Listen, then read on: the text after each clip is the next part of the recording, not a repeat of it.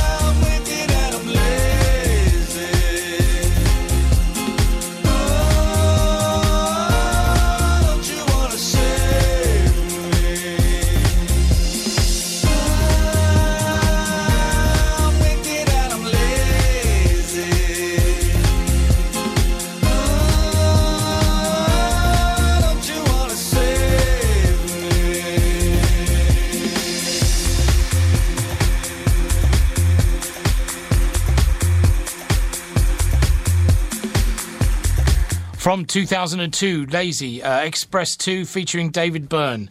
It's all right, everyone, I'm back. Calm yourselves.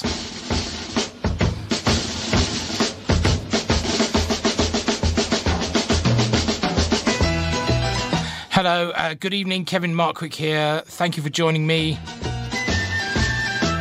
Thank you, Adrian Corbin, for two hours of uh, soul grooviness as usual. I let the side down a bit last week. I wasn't here. All right, everyone. All right. But actually, you seem to respond to the show really well. Yeah, thanks for that. No, it was great to do the all-film show. Tonight, however, uh, the good indie music is back. And we're going to hear from Lily and Madeleine, The Stepkids, Uh, Nick Mulvey. Uh, we got the Blue Nile, Rufus Wainwright, Volcano Choir, and a couple of tracks from Bernard Cribbins. That's not something you hear very often. A couple of tracks, Bernard Cribbins. Now you've heard it twice. Uh, the film, nineteen eighty-seven, uh, the time, uh, the time posing pouch will be pausing at. And uh, Chaney will be back mopping up nineteen eighty-six. Have I got that right? It's very confusing, this time travel. I think that's right. Uh, we'll also be hearing some new tracks, actually, some new releases from, uh, on the film front, that is, from Ed Sheeran and from Marcus Mumford and Oscar Isaac. Marcus Mumford and Ed Sheeran. I bet you thought you'd never hear that on this show. This is about... Whoa, way! This is About Group. There you go. It could have been sticker. I've had a week off. But it's good. When I look in the mirror, I see reality. When I look in my mind, I find a fantasy. When I look in the mirror, I see reality. When I look in my mind, I find a peace of mind.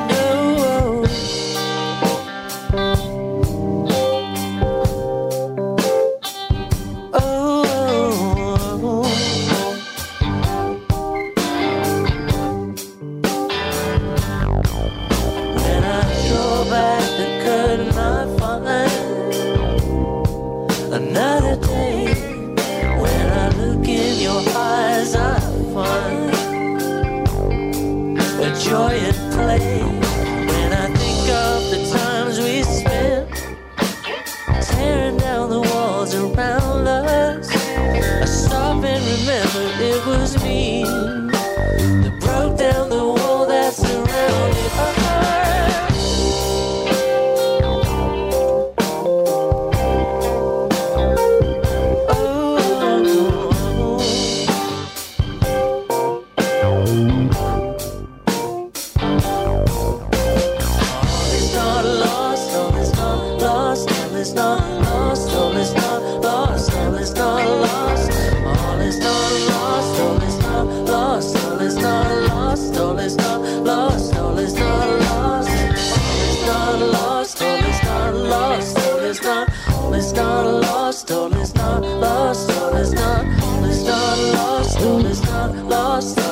Oh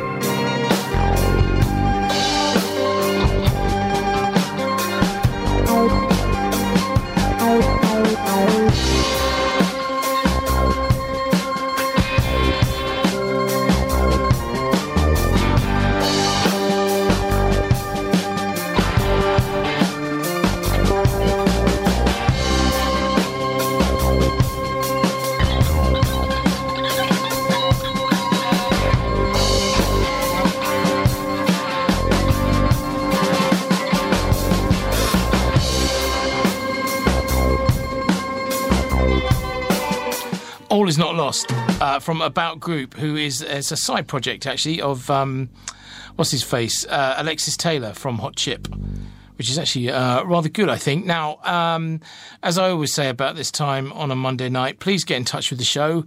You can hit me up on Twitter at Kevin Markwick. One or two people are starting to do that. Um, or you can uh, hit us up on Facebook on the Kevin Markwick Show page, where just post me a picture. What are you doing? I don't know. I don't care what it is, frankly. Just let me know. Let me know that you're out there. That's the important thing. You can email the studio. Uh, you can email me directly here, studio at uckfield f m dot co dot u k. Or you can even uh, text us, apparently. Start your message with the word Uckfield, then text it to, uh, uh, to eight zero zero one zero. So there are many groovy ways to get in touch, including the website. If you go to the website, there's a webcam. You can see the back of my head, and you can type in, "Get off the air now, you idiot." Should, uh, should such a thing um, appeal to you. So, um, lots to pack in, actually, so we should get on with it, really. This is uh, Lily and Madeleine, Come to Me.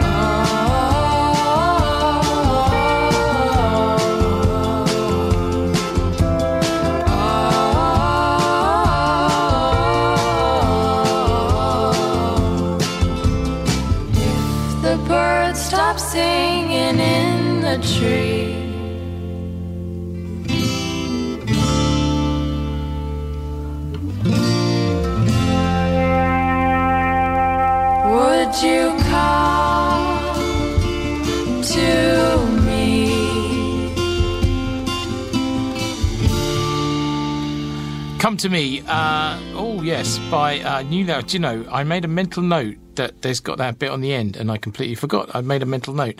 Lily and Madeleine, uh, Madeline, Madeline, uh, Come to Me, which is rather nice. Uh, I've just freaked Paul Chaney out saying that we were doing nineteen eighty-seven. No, we're not. We're doing nineteen eighty-six, and he's catching up on nineteen eighty-five. Um, I think. I think he thought he'd... Because we'd already had one kind of uh, uh, sort of re-recording session anyway. And he worked so hard on the show that um, I feel really bad mucking him about like that. Oh, it's awful. Anyway, um, what have we got to do? Oh, we've got to have one of these. And then when we come back, we got some Sweet Salvation. So is everyone clear what they're doing? Because I'm not entirely sure that I am. Please.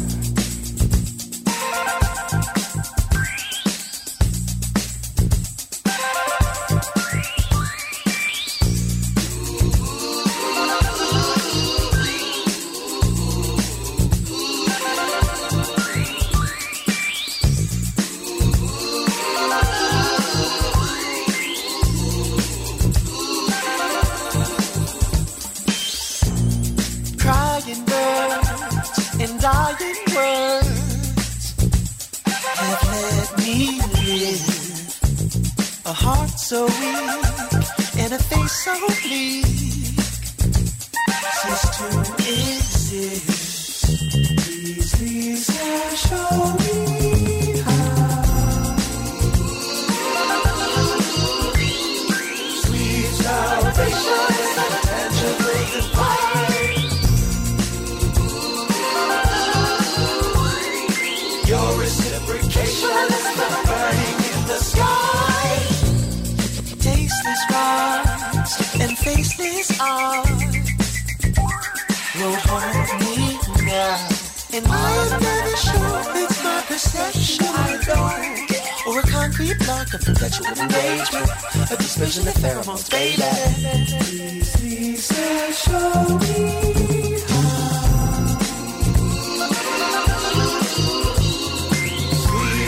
Sweet salvation is a tangible divine.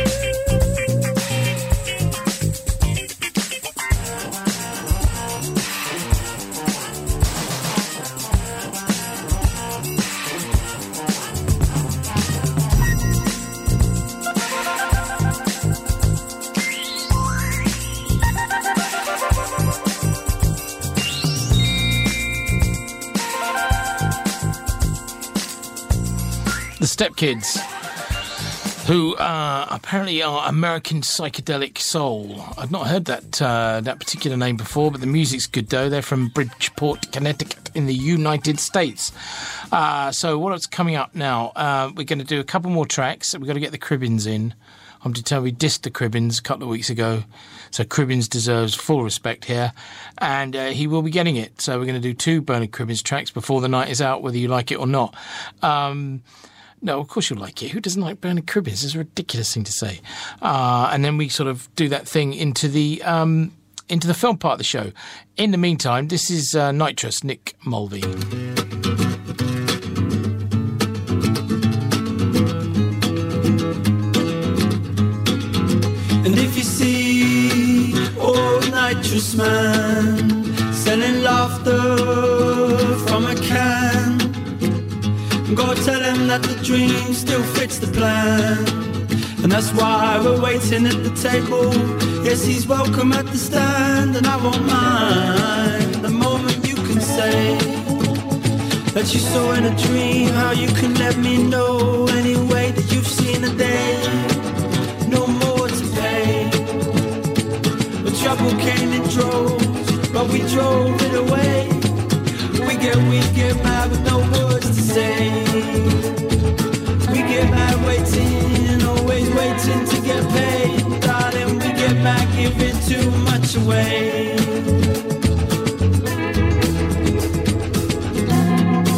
No, baby, I won't lie, I didn't want to say, until I heard in a dream how I can let you know any way that I've seen a day. No more to pay. When trouble came in droves, but trouble drove away. Ah, I see you get mad with no words to say.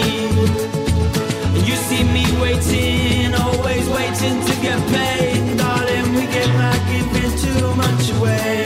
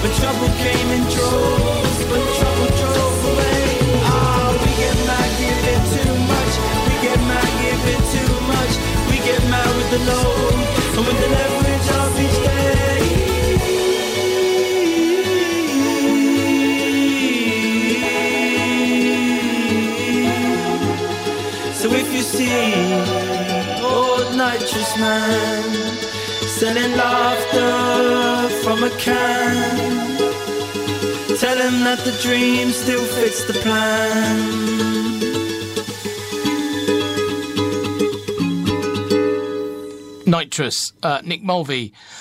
Now, uh, where are we coming up to now? It's twenty-eight and a half minutes past. Hey, that was proper D J, wasn't it? twenty-eight and a half minutes past. Time for uh, time for some Bernard, then for some ads, and then for some film stuff, okay?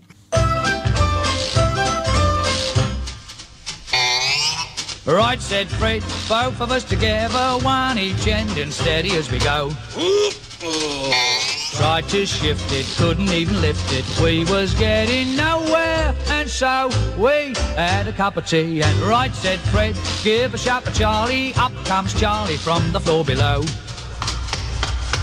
After straining, even and complaining, we was getting nowhere, and so we had a cup of tea. And Charlie had a think, and he thought we ought to take off all the handles and the things what held the candles. But it did no good, well, I never thought it would. All right, said Fred, have to take the feet off to get them feet off, wouldn't take 'em out.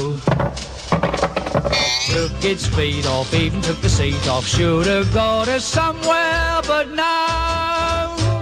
So Fred said, let's have another cup of tea, and we said, righto. All right, said Fred, have to take the door off, need more space to shift the so-and-so. Had bad twinges, taking off the hinges, and it got us nowhere, and so we had a cup of tea. And right, said Fred, have to take the wall down, that there wall is gonna have to go. Took the wall down, even with it all down, we was getting nowhere, and so we had a cup of tea. And Charlie had a think, and he said, look Fred, I got a sort of feeling, if we remove the ceiling with a rope or two, we could drop the bladder through. All right, said Fred, climbing up a ladder with his crowbar, gave a mighty blow. Was he in trouble? Half a ton of rubble landed on the top of his dome. So Charlie and me had another cup of tea, and then we went home. I said to Charlie, we'll just have to leave it standing on the landing, that's all. You see, the trouble with Fred is he's, he's too hasty. Now, you never get nowhere if you're too hasty. The wonderful, wonderful Bernard Cribbins, who uh, who is now eighty-four, born in nineteen twenty-eight. Uh, he seems to have been a kind of permanent fixture, really, for most of us in our lives. If you think uh, going way back, he was in the um, he was actually in that Doctor Who feature film in nineteen sixty-six, the Dalek. He was in the second one, wasn't he? Dalek's Invasion Earth, uh, and the Wombles and Jackanory, and he just gives you a warm fuzzy gut. And of course, he's Doctor Who again when he turned up as uh, Donna's Uh, grandfather. So um, you know, what a what a uh, yes, what a constant in our lives, which can only be a good thing. Uh, we're gonna have a break, and when we come back, it's uh, film stuff. one oh five Uckfield F M. So here we go then. This is the film hour now. So sit back, loosen your pouch, and uh, enjoy the film-related shenanigans, please. Um, It's uh, becoming clearer to us now. We've got The Hobbit coming out uh, pretty soon, the second part, uh, The Desolation of Smaug. Smaug. I don't know, Smaug? Desolation of Smaug? He's the um, the big uh, fiery, uh, what do you call those fiery things? Dragons. That um, is voiced by Benedict Cumberbatch, who it just seems to be the law now that he's going to be uh, in every film ever made. Um... So he's in that, and one of the things, and there's, like I say, they're sort of releasing bits of information to us bit, uh, slowly over time, ramping up for the release in November, uh, no, in December. And um, one of the things uh, I managed to get hold of this week is the uh, title song, the music they're going to use on the end credits. So I thought I'd give that uh, a play when looking around for new stuff to play you, because we don't often play a lot, uh, a new, new film music. But this is um, the... It's called Icy Fire by Ed Sheeran, and is from The Hobbit, Desolation of Smaug. Oh, misty eye of the mountain below, keep careful watch of my brother's souls. And should the sky be filled with fire and smoke, keep watching over during suns.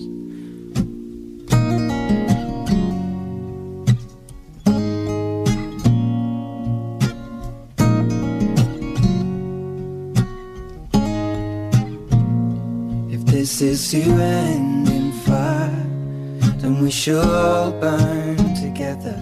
Watch the flames climb high into the night, calling out, Father, oh, stand by and we will watch the flames burn up and on the mountainside high.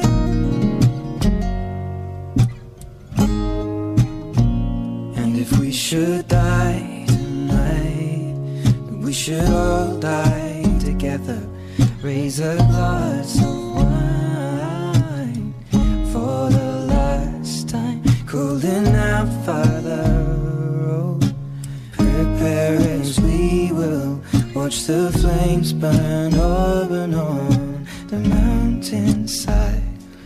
Desolation comes upon the sky.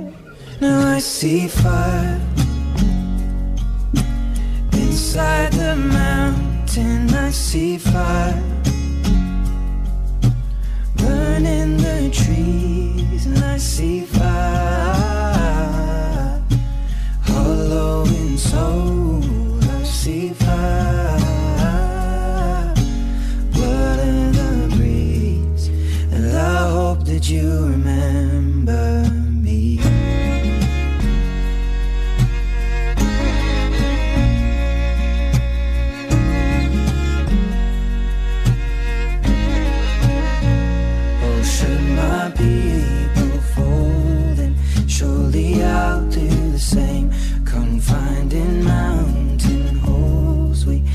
Too close to the flame, calling out, Father, oh, hold fast and we will watch the flames burn open on the mountainside. Desolation comes upon the sky. Now I see fire inside the mountain. I see fire. Burning the trees, I see fire. Hollowing soul, I see fire. Blood in the breeze, and I hope that you remember me. And if the night is burning, I will cover my eyes, for if the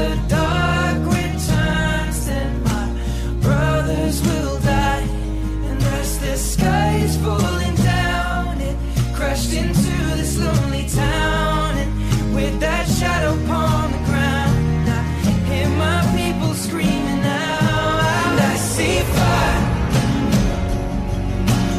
inside the mountains. I see fire burning the trees. I see fire.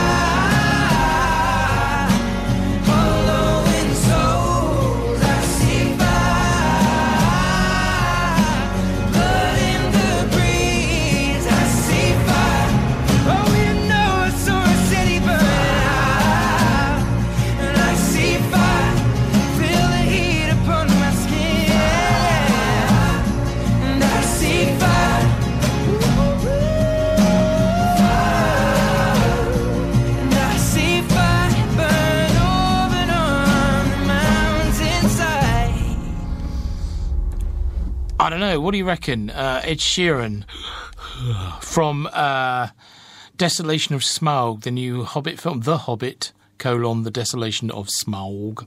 Is that how you say it? People are going to be asking for all sorts of weird things. Uh, it seems okay. I mean, it seems to me that um, we'll be sitting there watching the endless credits going, what do you mean? What? We've got to wait a year for another three hours? Are you kidding? Um... And but actually, there's some good news on the running time. As far as I understand it, it it's weighing in under, well under um, well under three hours. About two hours forty seems to be the rumour with the credits at the moment, um, which is great because there'll be about eighteen minutes of credits on it, which means we can start throwing you all out of the cinema after about two hours and twenty. So that makes perfect sense to me because they're too long. These are too long, don't you think? Let me know. At Kevin Markwick on Twitter, Facebook, The Kevin Markwick Show, whatever you like. Let me know what you think of Ed Sheeran's uh, song from The Hobbit, The Desolation of Smaug. I got fed up saying The Desolation of Smaug. I'm going to get. I'm just going to call it The Hobbit two from now on. Uh, another a film, another film I'm looking forward to immensely. Actually, December thirteenth that comes out. Uh, The Hobbit. Uh, another film I'm looking forward to next year is Coen Brothers' new one, which uh, I a lot of people I know have seen it and uh, they say it's great. I haven't had a chance to see it yet. Uh, Inside Llewyn Davis, and uh, the songs have been written by uh, Oscar Isaac and Marcus Mumford, and this is one called Fare Thee Well.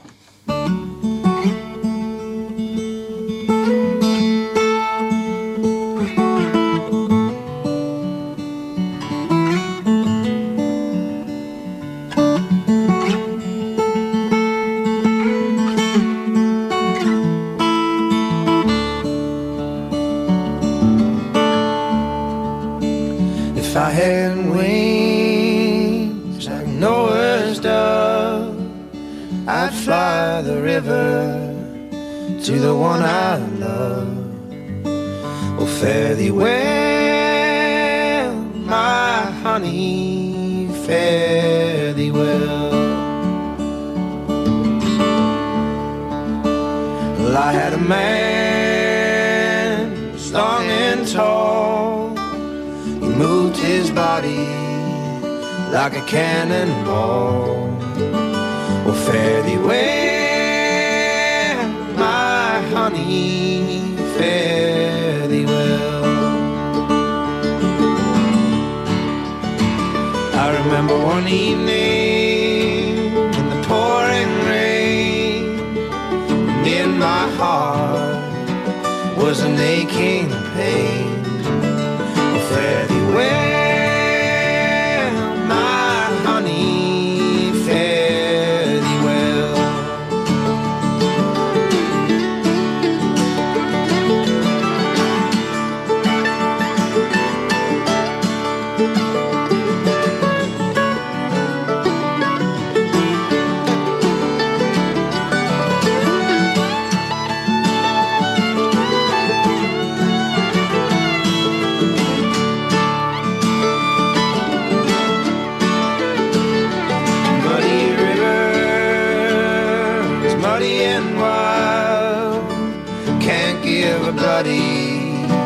For my unborn child, well, fare thee well, my honey, fare thee well.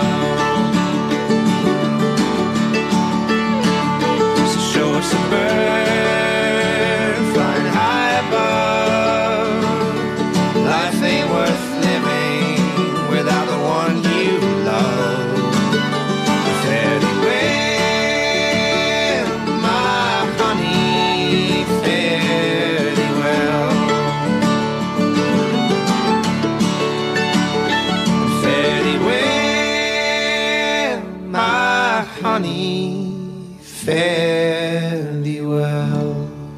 Oscar Isaac and um, Marcus Mumford from the upcoming Coen Brothers picture, which was released, I think it's in, if it's not the end of January, it's the beginning of February in the U K, Inside Llewyn Davis, which is uh, was a storm at Cannes way back in May. These things take too long to come around, don't you think? Uh, and um, well, another thing occurred to me about The Hobbit was, why didn't that bird just take him to that other mountain? You know, then we could have cut the middle three hours out, couldn't we? They could have just gone straight there, and we could have had a six-hour film instead of a nine-hour film. Really, actually, Jason on Facebook said that song was boring. Sure, it wasn't written by Ronan Keating. It may well have been, Jason. It may well have been. Um, OK, it's time for Chaney now. Some sense, finally. Some uh, some erudite musings uh, as Chaney takes us back again to nineteen eighty-five. Hello. Here I am again. Like a zombie that Kevin didn't manage to decapitate after having talked us through nineteen eighty-five the week before last. The great success of Back to the Future was just the cresting wave of a tide of movies aimed at young people, and there are plenty more to sift through. John Hughes was getting into his directorial stride with the madcap Weird Science, a film in which two high school geeks manifest pre-internet porn at a house party. Saint Elmo's Fire was Joel Schumacher's rather more straightforward high school coming-of-ager. Even Steven Spielberg was trying to recreate the success of the Indiana Jones formula for youngsters by producing adventure films along the same lines.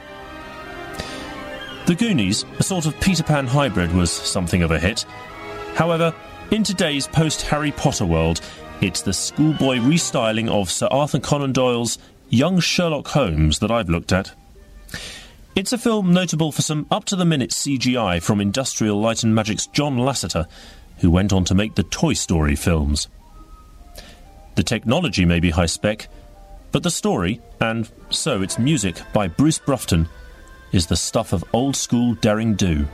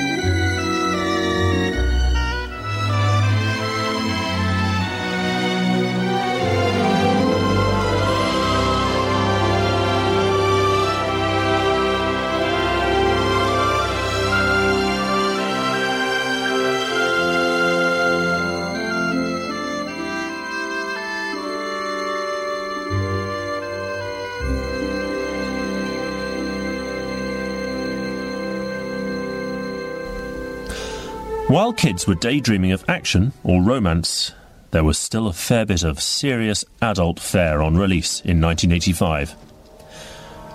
Pale Rider is a funny amalgam of westerns. An immoral town gets its comeuppance for past sins in classic high noon style, though the whole thing is couched in a magic realism that director and star Clint Eastwood borrowed from the European artfulness of earlier spaghetti westerns.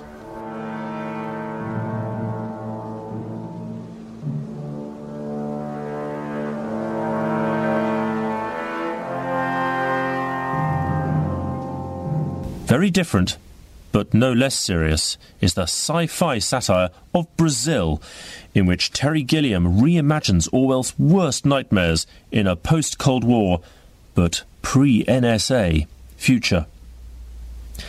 Jonathan Price is the Kafkaesque victim of mistaken identity, Sam Lowry, for whom Kate Bush wrote this dream sequence song.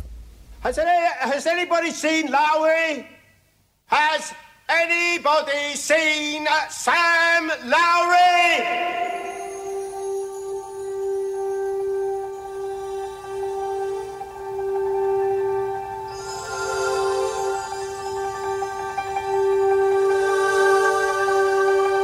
Brazil, when hearts were entertaining June,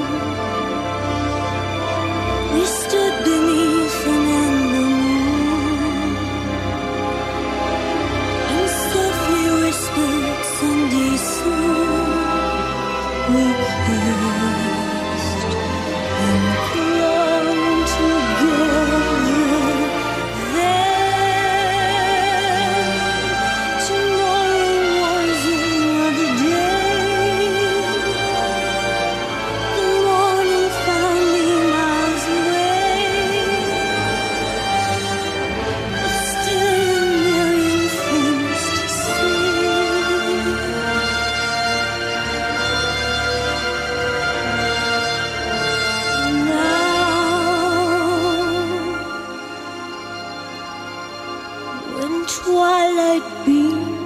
skies above, recalling thrills of our love. There's one thing I'm certain of, return I will to.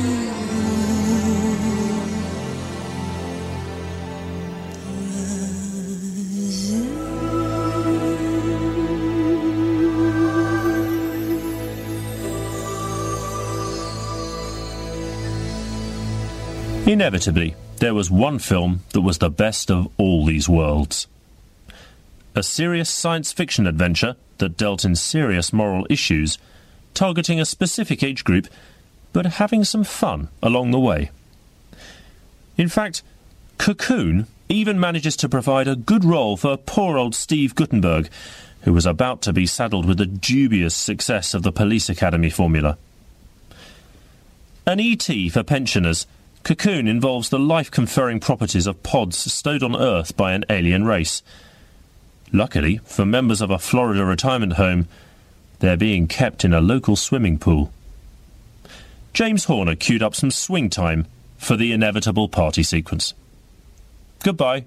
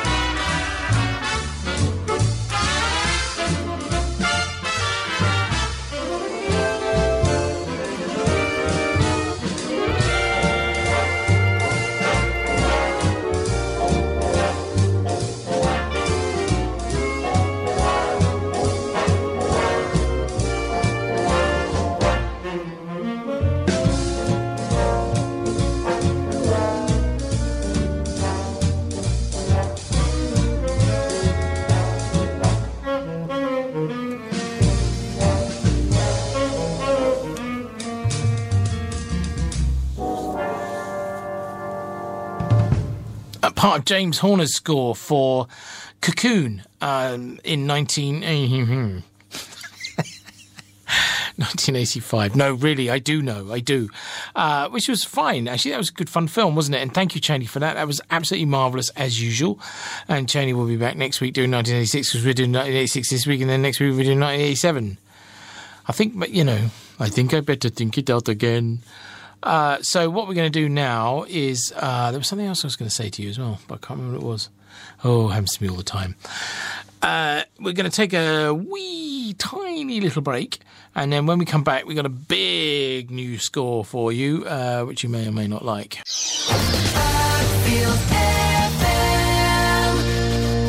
I remember what I was going to say. I was going to say that James Horner will be back when we uh, rotate back into nineteen eighty-six uh, in quite a big way, actually. Um, so what am I going to do now? I'm going to play you some new music by John Williams uh, for um, The Book Thief, which is an immensely popular book and has now been turned into a film directed by Brian Percival, who seems to be mostly famous for directing Downton Abbey, which you may think is a good thing or you may not, I don't know. And he seems also to have directed some, uh, some uh, old television... uh, North and South, do you remember that? Oh, I don't think that was the... Was that the Chaz and Dave film? No, I don't think it was. Uh, anyway, so there's a big cast, uh, Roger Allam and Geoffrey Rush, Emily Watson, and uh, looks to be very good and could be quite a big hit. And they seem to have a budget because they wheeled in John Williams uh, to write the score. And this is a fairly sizable chunk from it, uh, from The Book Thief.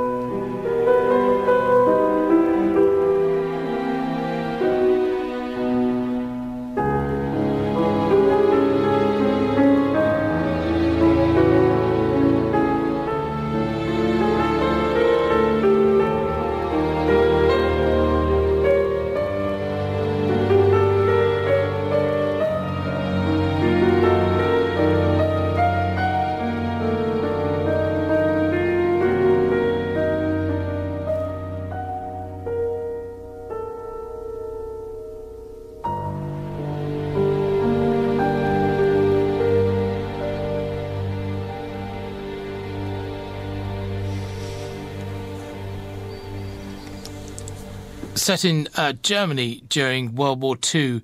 That's part of John Williams' new score for the film of the book, The Book Thief, which uh, sounds interesting, certainly. OK, it's time now to uh, tap the flux capacitor.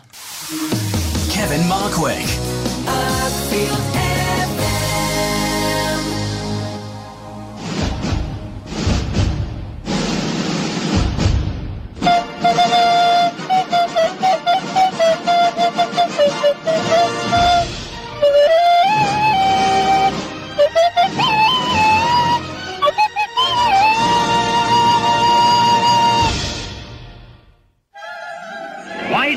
ignore the fourth dimension.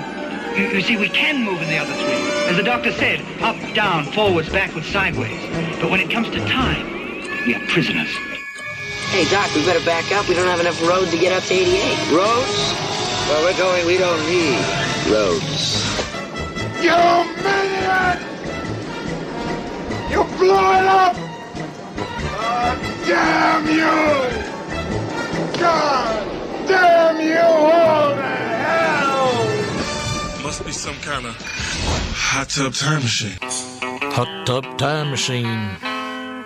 Here we are in nineteen eighty-six.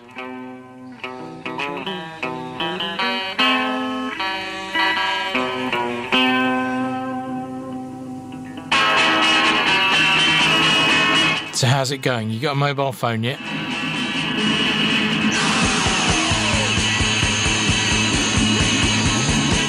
Terrible start to the year when the Space Shuttle Challenger disintegrates seventy-three seconds after launch, killing all seven astronauts on board. Halley's Comet comes around, although we couldn't see a thing here. Thick cloud over Uckfield for most of the time. John McCarthy is kidnapped in Beirut, and a mishandled safety test at the Chernobyl nuclear power plant kills at least four thousand fifty-six people and forcing the resettling of at least three hundred fifty thousand more. Extraordinary. The Sun alleges Freddie Starr ate a live hamster. And Gary Lineker is the top scorer in the World Cup in Mexico, despite England being put out at the quarter-final stage by Maradona and the Hand of God. Sickening. Alex Ferguson is appointed, man- appointed manager of Manchester United. And British Gas is sold off. Yeah, well done, everyone. You see Sid, tell him he's in knit. Uh, the top-selling single of the year was Don't Leave Me This Way by the Communards. But don't imagine things were really improving. Oh no. Every Loser Wins by Nick Berry was the number two selling single. Uh, the best selling album of the year was True Blue by Madonna. On the indie chart, this was number one for three weeks. It is, of course, Half Man, Half Biscuit, Trumpton Riots.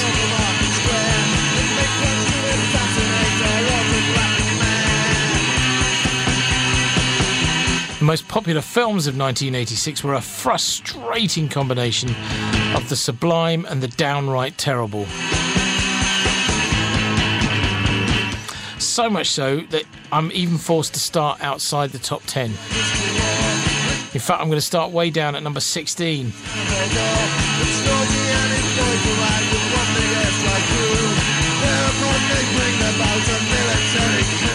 Uh, grossing two point five million pounds was Roland Joffe's next film after the brilliant The Killing Fields, a period piece set in the eighteenth century as Jesuits t- tried to protect the Amazon tribes from the incoming conquistadors.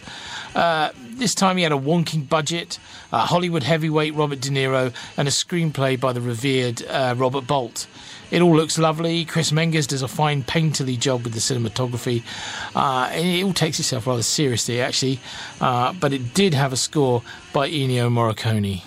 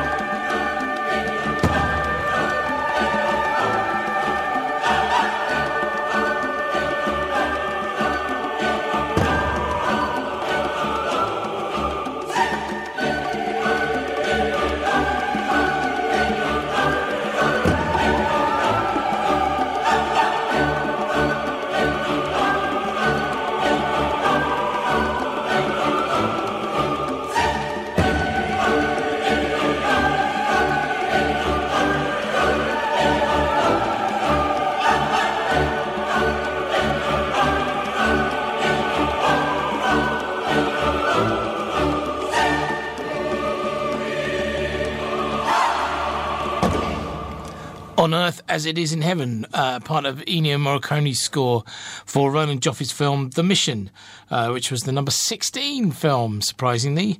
Uh, I remember we did really well with it. And actually, when we had it back, the projectionist before me had um, put the tails and leaders on in the wrong order.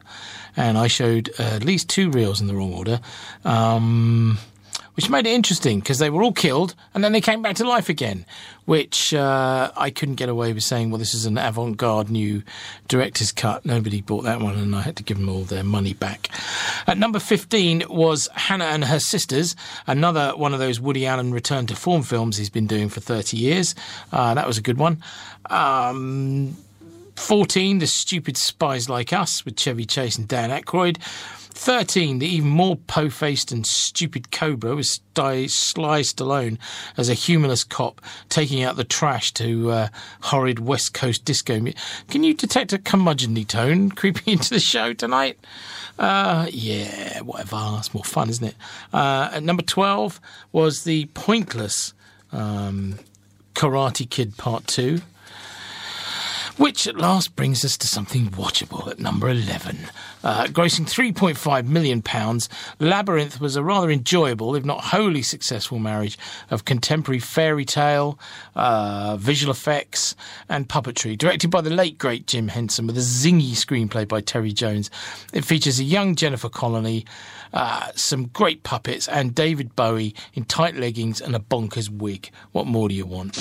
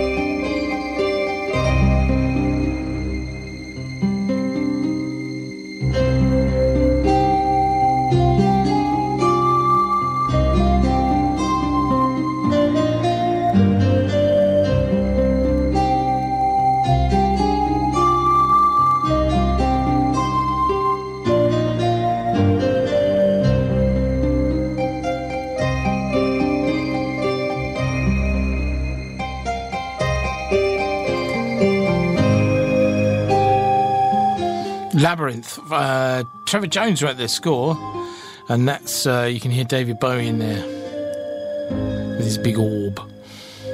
And that was just his leggings. Uh, we're going to have one of these, and when we come back, more nineteen eighty-six.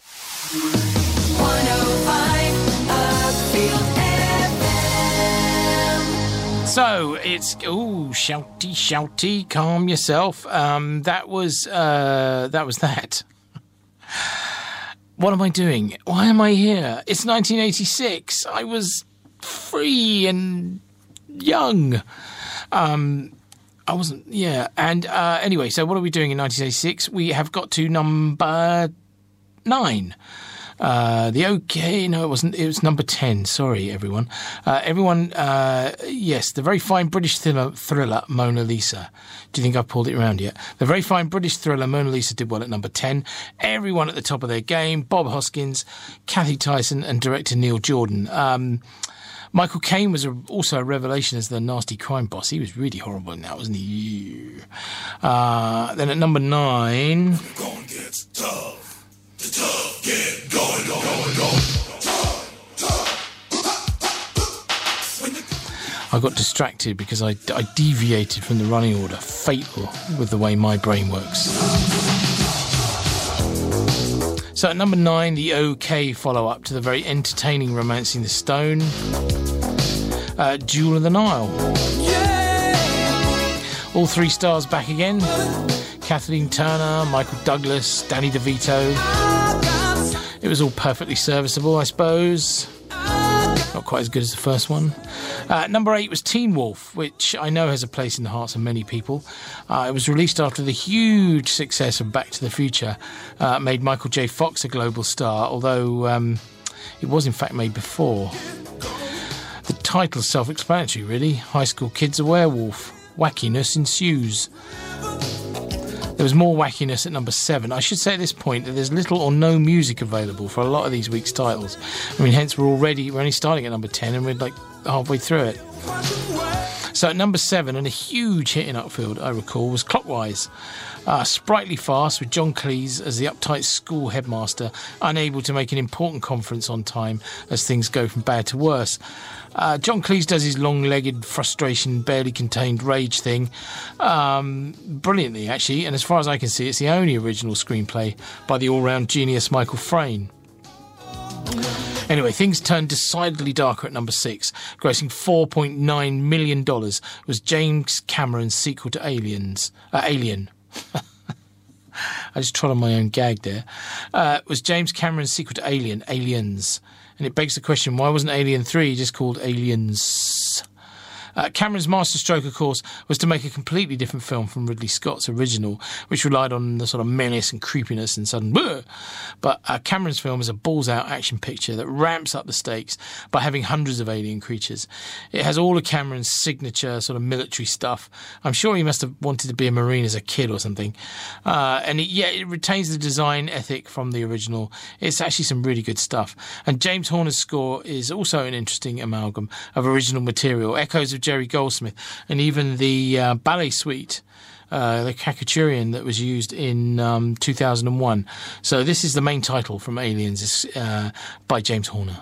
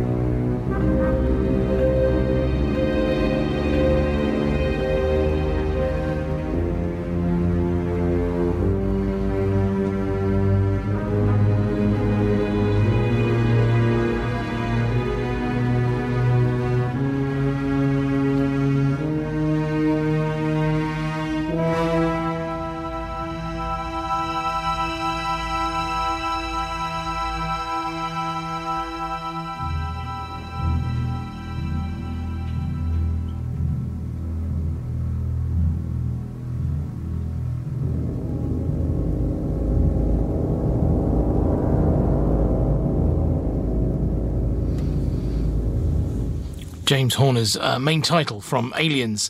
I've just noticed, actually, that uh, the mission won the Palme d'Or. So, shows you what I know. Uh, so, oh, where do we go? Oh, number five. Oh, what's that on my shoe? Oh, it's the film at number five. It's Police Academy five, uh, Police Academy three, Back in Training. Why would anybody want to watch that? But lots of people did, apparently. At number four, grossing six point three million, was Sidney Pollack's All Conquering Out of Africa, sweeping all before it at the Oscars, winning no less than seven Academy Awards, including uh, Best Picture, Best Director, although Merrill went home empty-handed. How did that happen? And Redford wasn't even nominated. Still, it's all great, sweeping, African-based entertainment based on the true story of uh, Danish Karen Blixen and her affair with a rugged big-game hunter. And, of course, the score by John Barry was, uh, was just epic and fabulous.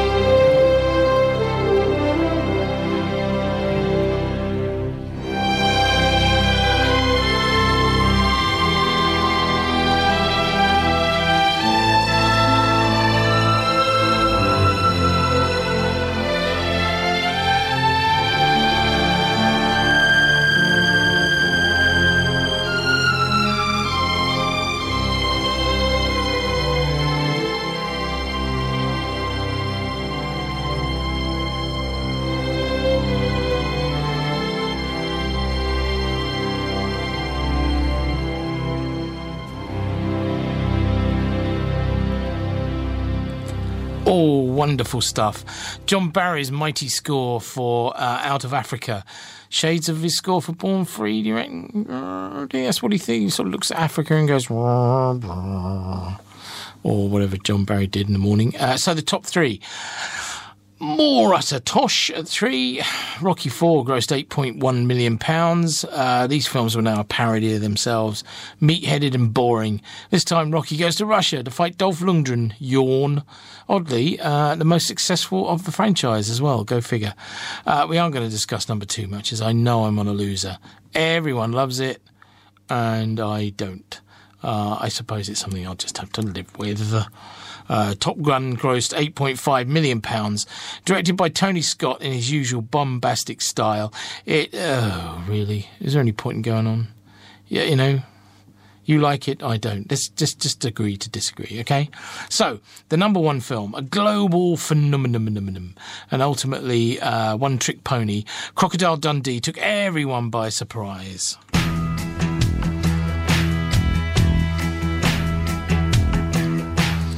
Grossing, oh, tons. twenty million. twenty million at the U K box office. That's amazing. This is like a long time ago, when you could buy ten goats for a, for a shekel. Uh, anyway, that's more than double Top Gun. It ran and ran and ran. No one saw it coming, really. They didn't. They said they did the lying. Rather like Mamma Mia or uh, the other one. Wide appeal cinema that comes along reasonably rarely, actually. Um, it goes into the sort of full Monty Mamma Mia bracket. Simple, crowd-pleasing fun. It's never going to appear in the Sight and Sound one hundred Greatest Films, that's for sure. Anyway, it's a fish-out-of-water story of a rakish trapper from the Australian outback who finds himself in love and in a far more hostile environment, New York City. Wackiness ensues. The utter lack of chemistry between Paul Hogan and Linda Kowalski never seems to bother anyone. But there you go. The score by Peter Best was rather forthright and a perfect fit for the self-confident central character. This is the main theme.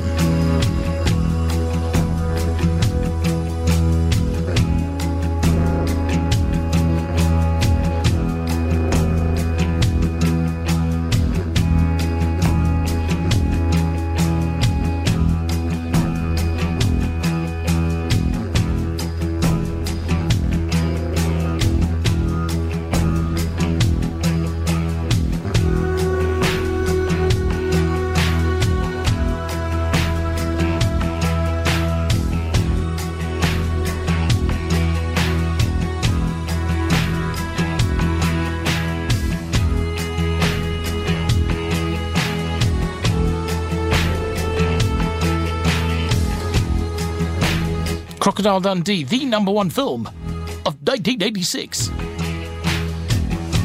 It's all right. I'd play you more if I had the time, but unfortunately, I'm already late for one of these. Evening sound better. one oh five Uckfield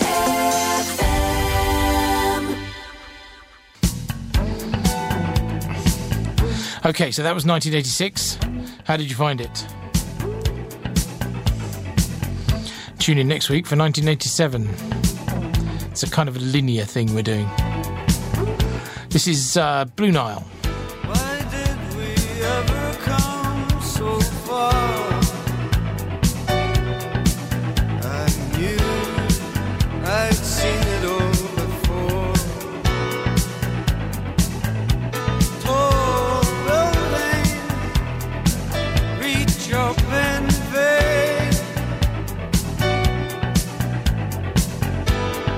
so time is in the rain.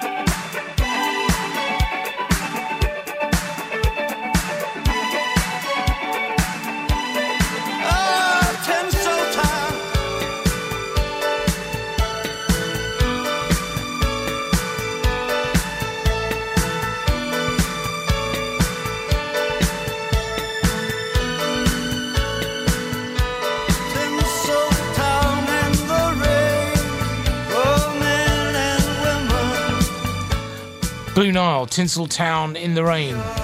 Doesn't age at all, that one, actually, does it? No, it doesn't. Uh, so that was nineteen eighty-six. I just thought I'd have a quick look in the book, actually, see what we were up to ourselves in nineteen eighty-six. I've got the book here. Can you see that on the webcam? No, you can't, um, especially if you're listening on the podcast. That would be ridiculous. Uh, nineteen eighty-six, in November nineteen eighty-six, we were showing Ruthless People. That was good. Do you remember that? Uh, Danny DeVito and uh, that bloke, what used to be Judge Reinhold, and um, Bette Midler. Oh, no, but, but uh, that was good. That was really good. Big Trouble in Little China this week in nineteen eighty-six, and Top Gun. So um, that's what we were showing. What did it take? Let's have a look. Ruthless People. Oh, no good. two hundred forty-eight. Nine people on Thursday night. That was terrible. Big Trouble in Little China wasn't much better. Did all right on the Saturday. Top Gun was all right, of course. That did all right. Uh, Saturday was busy. Yeah, not bad during the week. So, a reasonable week, one way or another, back in nineteen eighty-six. So, uh, what do I want to play you now? It's just music, really, now to the end of the show. Um, and this is a beautiful, beautiful, beautiful track by Rufus Wainwright called Beautiful Child.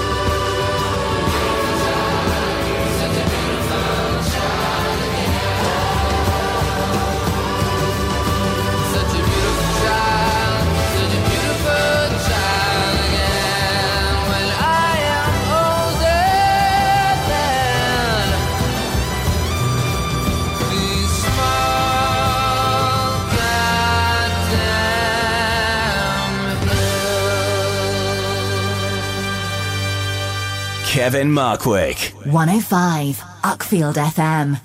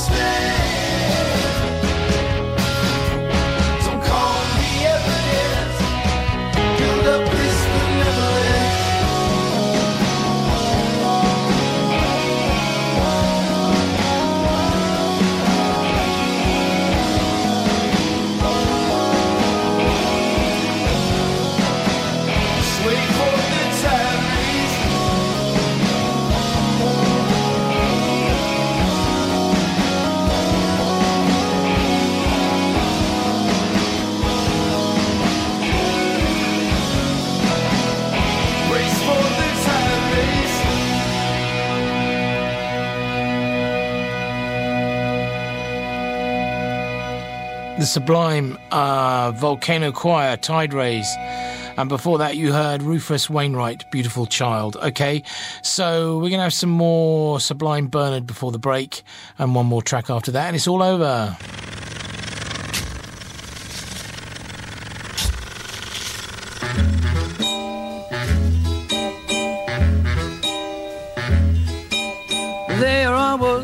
a-digging his hole, all in the ground, so big and sort of round it was, and there was I, digging it deep. It was flat at the bottom and the sides were steep, when along comes this bloke in a bowler, which he lifted and scratched his head.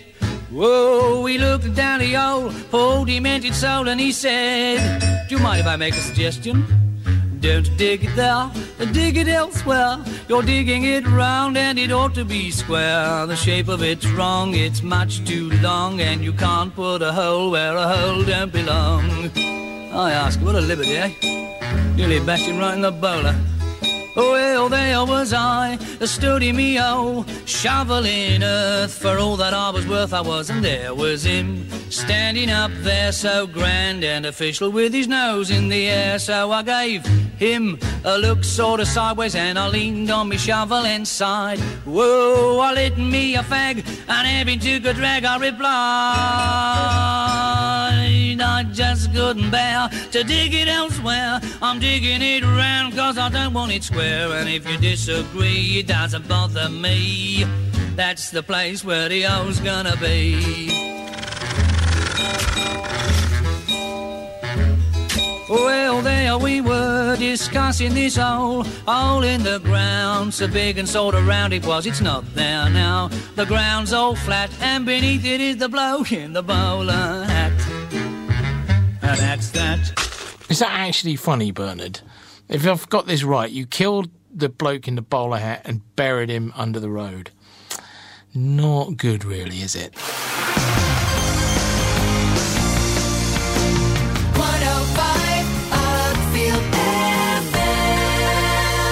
So that's it, it's all over. I can't thank you enough for listening. It really does mean a lot. And if you want to get in touch uh, in the downtime before next week, please do, at Kevin Markwick on Twitter or on the, the Facebook page. It would be really, really good to hear from you. Um, so I'll see you all next week. And I'm going to leave you. Midlake have got a new album out, which is always a good thing, uh, called Antiphon. And this is a great track called The Old and the Young. I'll see you next week. I love you all. Bye.